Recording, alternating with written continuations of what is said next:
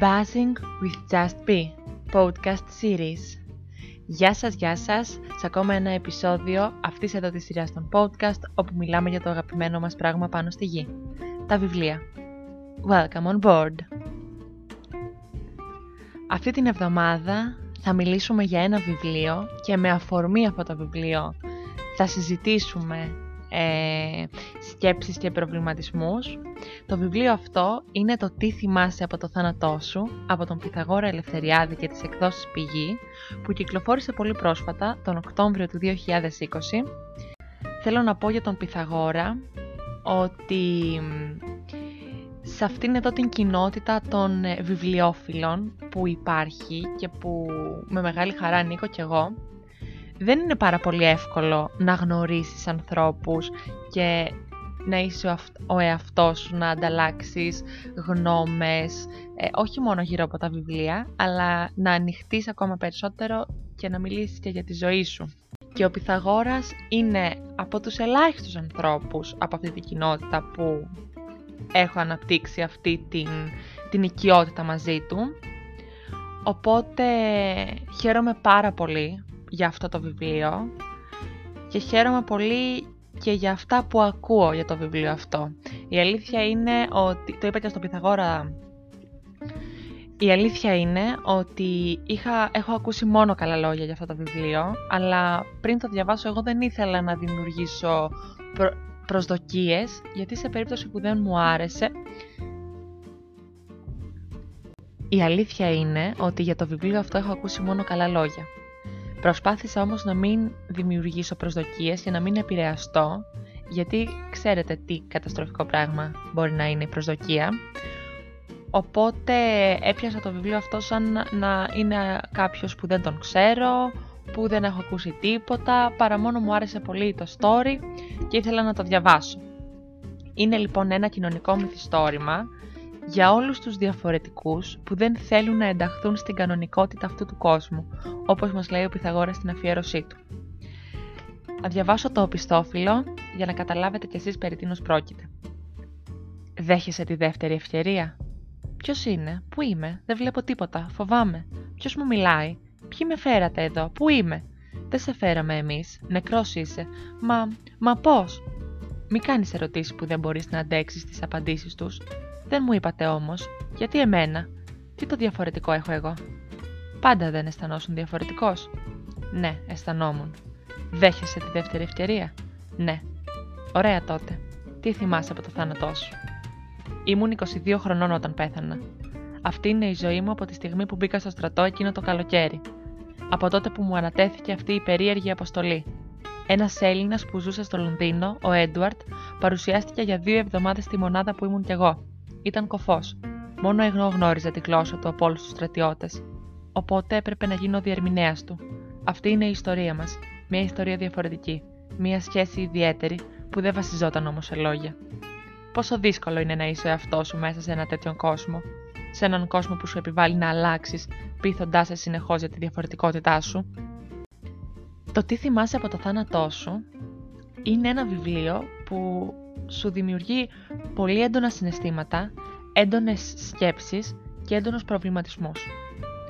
Άρα είναι ένα βιβλίο που γενικότερα όταν το διαβάζεις έχεις μία ένταση, δεν σε αφήνει κάπου, κάπου ήρεμο ο Πυθαγόρας, γιατί σε κάθε σελίδα ανακύπτει και ένα ζήτημα που είναι απόρριο του προηγούμενου ζητήματος και όλα αυτά τα ζητήματα είναι κοινωνικά φαινόμενα στα οποία εμείς ζούμε και είμαστε μέλη έχουν άμεσο αντίκτυπο στην ψυχή των ανθρώπων.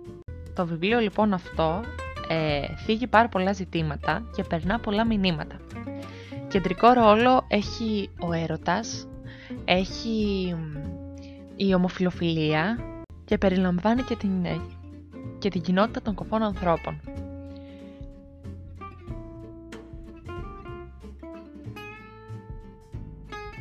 Όπως καταλαβαίνετε είναι θέματα τα οποία είναι σπάνια για την ελληνική λογοτεχνία και χαίρομαι πάρα πολύ που κατάφερε να εκδοθεί ένα τέτοιο βιβλίο που περνάει όλα αυτά τα μηνύματα αλλά είναι ζητήματα τα οποία μας απασχολούν, θέλουμε να διαβάζουμε για αυτά και είναι τουλάχιστον τιμή μας όταν διαβάζουμε για αυτά από Έλληνες συγγραφείς. Γιατί βλέπουμε και τον αντίκτυπο αυτών των ζητημάτων στην ελληνική κοινωνία, που καλώς ή κακός είναι πολύ διαφορετική από το εξωτερικό. Αυτό που είναι πραγματικά ξεχωριστό στο βιβλίο είναι ότι υπάρχει μια ιστορία, η βασική ιστορία του Αχιλέα και του Έντουαρντ. Υπάρχουν πάρα πολλές ανατροπές και θίγονται ακόμα πιο πολλά ε, μηνύματα, λιγότερο και περισσότερο. Οικογένεια, ε, περίγυρος, κοινωνία, ε, σεξουαλική κακοποίηση, δεύτερες ευκαιρίες, καταπίεση, να αποδεχτείς τον εαυτό σου, ε, θρησκεία, εκκλησία, αλλά δεν μπορώ να σας πω περισσότερα γιατί δεν, μπορώ, δεν θέλω να προδώσω την, ε, την ιστορία. Αλλά αυτό που ξεκίνησα να λέω είναι ότι γύρω από αυτή την, τη βασική ιστορία εκτιλήσεται μία άλλη παράλληλη ιστορία του θανάτου. Δηλαδή έχουμε δύο ιστορίες που η μία μπλέκεται στην άλλη χρονικά και βλέπουμε ότι ενώ έχει πεθάνει ο, ο, ο πρωταγωνιστής μας, του δίνεται μία δεύτερη ευκαιρία να γυρίσει στη ζωή και να αλλάξει μόνο μία στιγμή από τη ζωή του. Για μένα, το πρώτο μισό του βιβλίου είναι πάρα πολύ έντονο, είναι μας περιγράφονται με πολύ έντονες σκηνές, ο έρωτας, συναισθήματα που οι άνθρωποι του βιβλίου, οι ήρωες δηλαδή, βιώνουν για πρώτη φορά. Όλο αυτό αλλάζει στο δεύτερο μισό του βιβλίου, που ουσιαστικά βρισκόμαστε στην δεύτερη ευκαιρία που έχει επιλέξει ο Αχιλέας να δώσει τη ζωή του. Και εκεί έρχεται η οριμότητα και όντως το καταλαβαίνεις γιατί πλέον οι ήρωες είναι πιο μεγάλοι σε ηλικία αυτό το κατάλαβα όταν έφτανα προς το τέλος του βιβλίου που συνειδητοποίησα ότι όλοι οι ήρωες πλέον είναι σε μια άλλη φάση, πάλι περνάνε έντονα συναισθήματα, αλλά τα αντιμετωπίζουν διαφορετικά. Και πρέπει να πω ότι σαν αναγνώστρια που μου αρέσει πάρα πολύ όταν ο συγγραφέας με σκέφτεται και μου δίνει διαφορετικές οπτικές της ιστορίας και δεν με αφήνει με το ερώτημα τι θα γινόταν αν, αυτό το βιβλίο το κάνει αυτό. Μας λέει τι θα γινόταν αν είχε γίνει αυτό διαφορετικά. Μας το δίνει, δεν μας το αφήνει στη φαντασία μας και μας το δίνει με τρόπο εξαιρετικό και το εκτιμώ πάρα πολύ αυτό. Όταν διαβάζεις τι συμβαίνει στην κοινωνία σου, θα μου πεις δεν το βιώνεις. Το βιώνεις, αλλά όταν έχεις αποφασίσει να βρίσκεσαι στην πλευρά της κοινωνίας που επικρατεί η αποδοχή, η αγάπη, η ελευθερία, η ισότητα. Και όταν έρχεται στα χέρια σου ένα βιβλίο που σου υπενθυμίζει συνέχεια και συνέχεια και συνέχεια τι γίνεται στην Ελλάδα και ποιες και τι στερεότυπα υπάρχουν; Στην αρχή θυμώνεις, μετά λυπάσαι και μετά πεισμώνεις. Σίγουρα λέμε πάρα πολλές φορές ότι όποιος κι αν είσαι, ό,τι κι αν είσαι, πρέπει να σε αποδεχτείς. Πρώτα εσύ. Αυτή είναι η αρχή για τα πάντα. Αν εσύ ο ίδιος δεν αποδεχτείς τον εαυτό σου και αυτό που είσαι, όποιος κι αν είσαι, όποιες κι αν είναι οι πεπιθήσεις σου, όποιες κι αν είναι οι οι αρχές σου, εκτός αν είσαι ας πούμε δολοφόνος, που εκεί δεν πρόκειται για κάποια αρχή, αν δεν αποδεχτείς εσύ τον εαυτό σου, αν δεν έχεις αυτή την αυτοπεποίθηση δηλαδή,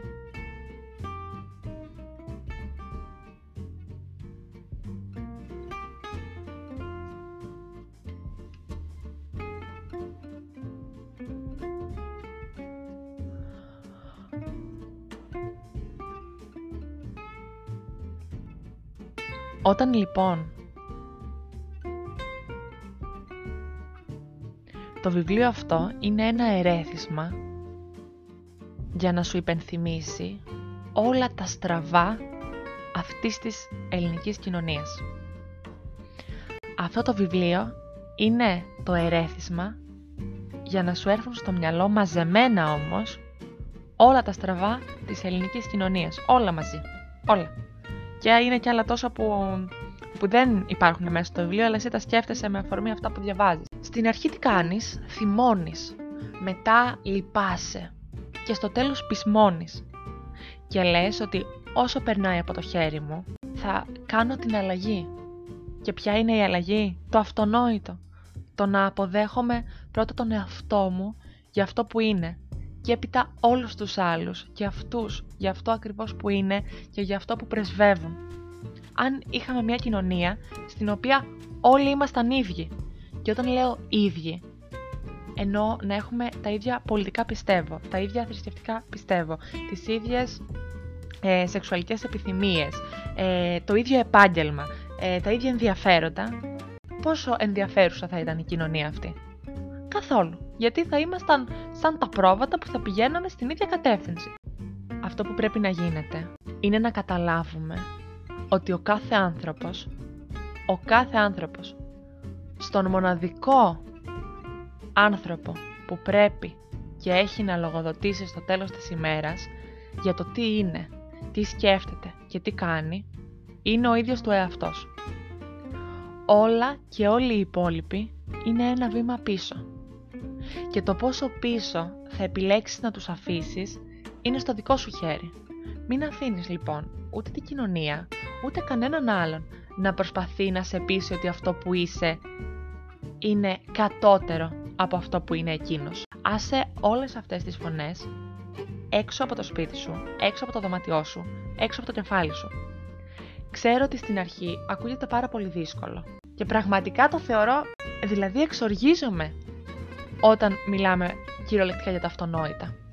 Αλλά επειδή αυτές οι συμπεριφορές που βλέπουμε μέσα στο βιβλίο του Πυθαγόρα είναι υπαρκτές, είναι δίπλα μας, αν δεν είναι μέσα στο σπίτι μας, πρέπει λίγο να καταλάβουμε ότι ο κάθε άνθρωπος θα είναι αυτό που είναι, θα είναι αυτό που θέλει να είναι. Γιατί η μοναδική κοινή αφετηρία και ο κοινός τερματισμός που πρέπει να έχουμε όλοι μας σε αυτή τη ζωή είναι η αγάπη. Και η αγάπη είναι αγάπη, δεν χωράει. Ούτε αστερίσκους, ούτε αλλά, ούτε παρενθέσεις, ούτε υποσημειώσεις. Η αγάπη είναι αγάπη. Τελεία. Και αυτό έχει να κάνει με την αγάπη προς τον συνάνθρωπο που δεν σε ενδιαφέρει, που δεν πρέπει να θεωρείς περίεργο άμα δεις στον δρόμο ένα ομόφυλο ζευγάρι να περπατάει χέρι-χέρι ή μια οικογένεια ομόφυλη που έχει ένα παιδάκι. Δεν, όχι μόνο, έχει σκεφτεί πώς αισθάνονται αυτοί οι άνθρωποι όταν τους κοιτάς υποτιμητικά. Το έχεις σκεφτεί ποτέ αυτό; Ή μάλλον έχεις μπει εσύ ποτέ στην θέση να αισθανθείς υποτιμητικά όταν είσαι στο δρόμο; Γιατί μπορεί, ας πούμε, να σου έχει στιστεί το παντελόνι και να σε κοιτάνε περίεργα. Πώς είχες αισθανθεί τότε, Απέσια, έτρεχες να κρυφτείς στο σπίτι σου. Και ήταν μία φορά τότε που σου είχε στιστεί το παντελόνι και σε κοιτούσαν όλοι. Γιατί λοιπόν πρέπει να κάνεις εσύ τους ανθρώπους αυτούς; Να αισθάνονται συνεχώς εκδιωγμένοι και να μην, να μην μπορούν να εκφραστούν, να μην μπορούν να είναι ο εαυτός τους. Η αρχή ξεκινάει από τον ίδιο μας τον εαυτό. Και ο κάθε ένας, κάνοντας αυτό το βήμα μπροστά, θα επηρεάσει και το διπλανό του και το διπλανό του και έτσι θα ζούμε σε μια κοινωνία που πραγματικά θα επικρατεί μόνο η αγάπη. Πολύ μεγάλο ε, με, μέρος του βιβλίου αφορά στην αγάπη και την αποδοχή από την οικογένεια. Πόσο δεδομένη θεωρούμε την αποδοχή την στήριξη και την αγάπη της οικογένειάς μας; Δεν υπάρχει το «σ' αγαπώ αλλά», «σ' αγαπώ τελεία». Αν δεν σε αγαπάει η ίδια σου οικογένεια, πώς περιμένεις να σε αγαπήσει η κοινωνία, πως το κάτω-κάτω είναι και ξένη. Ή όταν σε αποδέχεται η κοινωνία, σε αγκαλιάζει και δεν σε αγκαλιάζει η ίδια σου οικογένεια, λες τι γίνεται εδώ; Ο ξένος κόσμος θεωρεί ότι αυτό που είμαι είναι εντάξει και δεν το θεωρεί η ίδια μου η οικογένεια. Είναι πάρα πολλά τα θέματα για τα οποία μας δίνει αφορμή το βιβλίο αυτό να μιλήσουμε. Και πρώτα πρώτα να σκεφτούμε για τον εαυτό μας και δεύτερον να μιλήσουμε σε ένα επίπεδο πιο κοινωνικό. Δηλαδή, τι πραγματικά συμβαίνει σε αυτή την Ελλάδα. Και για το πιο μικρό, που ένας κοφός άνθρωπος επισκέπτεται μια δημόσια υπηρεσία και ε, προσπαθεί να επικοινωνήσει μαζί τους με νοήματα γιατί δεν υπάρχει κανένας άνθρωπος σε καμία δημόσια υπηρεσία να μπορεί να συνεννοηθεί μαζί του στην νοηματική γλώσσα και ο άνθρωπος αυτός αναγκάζεται να επικοινωνήσει με γραπτά μηνύματα στην εξυπηρέτηση και έτσι πάει πίσω όλη η εξυπηρέτηση γιατί καταλαβαίνετε ότι η γραπτή επικοινωνία είναι λίγο πιο αργή. Με αποτέλεσμα ο άνθρωπος αυτός να αισθάνεται άσχημα που καθυστερεί όλη την ουρά στη δημόσια υπηρεσία και να μην ξαναπάει ή να πρέπει να βρίσκει κάποιον ακούοντα για να πάει να συνεννοηθεί. Ξέρω λοιπόν ότι κάθε ιστορία έχει δύο πλευρές. Έτσι λοιπόν και η ιστορία του Πυθαγόρα που έστησε με πολύ μεγάλη επιτυχία, η ιστορία του Αχιλέα και του Έντουαρντ, μας δίνουν τις δύο πλευρές της αλήθειας. Ανθρώπων που από τη μία αποδέχονται και οι ίδιοι και η οικογένειά τους αυτό που είναι, ζουν σε μια κοινωνία πιο πολιτισμένη, που κάποια πράγματα είναι πιο εύκολα. Το πανεπιστήμιο μπορεί να φιλοξενήσει ένα κοφό φοιτητή, να τον αγκαλιάσει και να τον, ε, να τον εκπαιδεύσει, να τον μάθει όπως ακριβώς και στους υπόλοιπες φοιτητές και από την άλλη πλευρά είναι ένας άνθρωπος που μέχρι τα 22 του χρόνια φοβάται να αποδεχτεί αυτό που είναι. Η μισή του οικογένεια δεν τον αποδέχεται. Φτάνει στο ίστατο σημείο. Κυκλοφορεί στην κοινωνία και ντρέπεται να εκδηλωθεί. Πιέζεται. Θέλει να είναι στην απομόνωση για να είναι άνετος, να είναι ο εαυτός του. Έτσι λοιπόν αυτές τις δύο πλευρές θα τις αναγάγουμε και στην ελληνική κοινωνία. Η μεν και η δε. Είναι δική σου επιλογή σε ποια πλευρά από τις δύο θέλεις να βρίσκεσαι. Η πλευρά της αγάπης είναι το μονοπάτι μας. Είναι ο μοναδικός δρόμος προς την απελευθέρωση. Και όταν λέω αγάπη, αγάπη και τελεία. Χωρίς τίποτα άλλο δίπλα. Αγάπη, ισότητα, ελευθερία, χρώματα, πολυφωνία, τραγούδια, χαρά.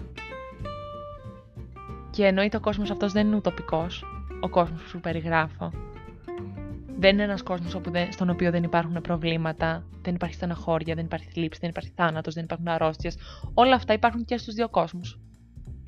Αλλά τουλάχιστον στο δικό μας τον κόσμο, στη δικιά μας την πλευρά, έχουμε την αγάπη. Και με όχημα αυτήν μπορείς να ξεπεράσεις τα πάντα. Αυτό ήταν το σημερινό επεισόδιο.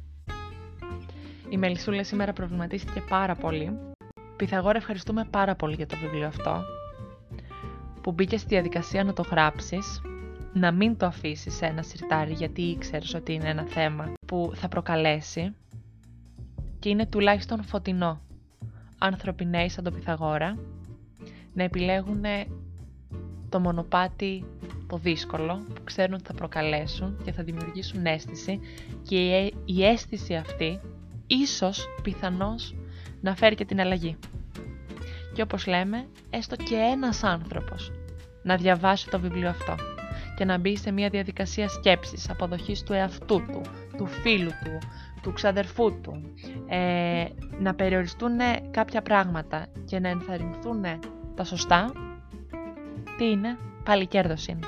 Τι θυμάσαι από το θάνατό σου λοιπόν, ελπίζω να το διαβάσετε, να προβληματιστείτε, να νιώσετε, γιατί τα συναισθήματα είναι εξαιρετικά έντονα και είναι ένας έρωτας θυελώδης.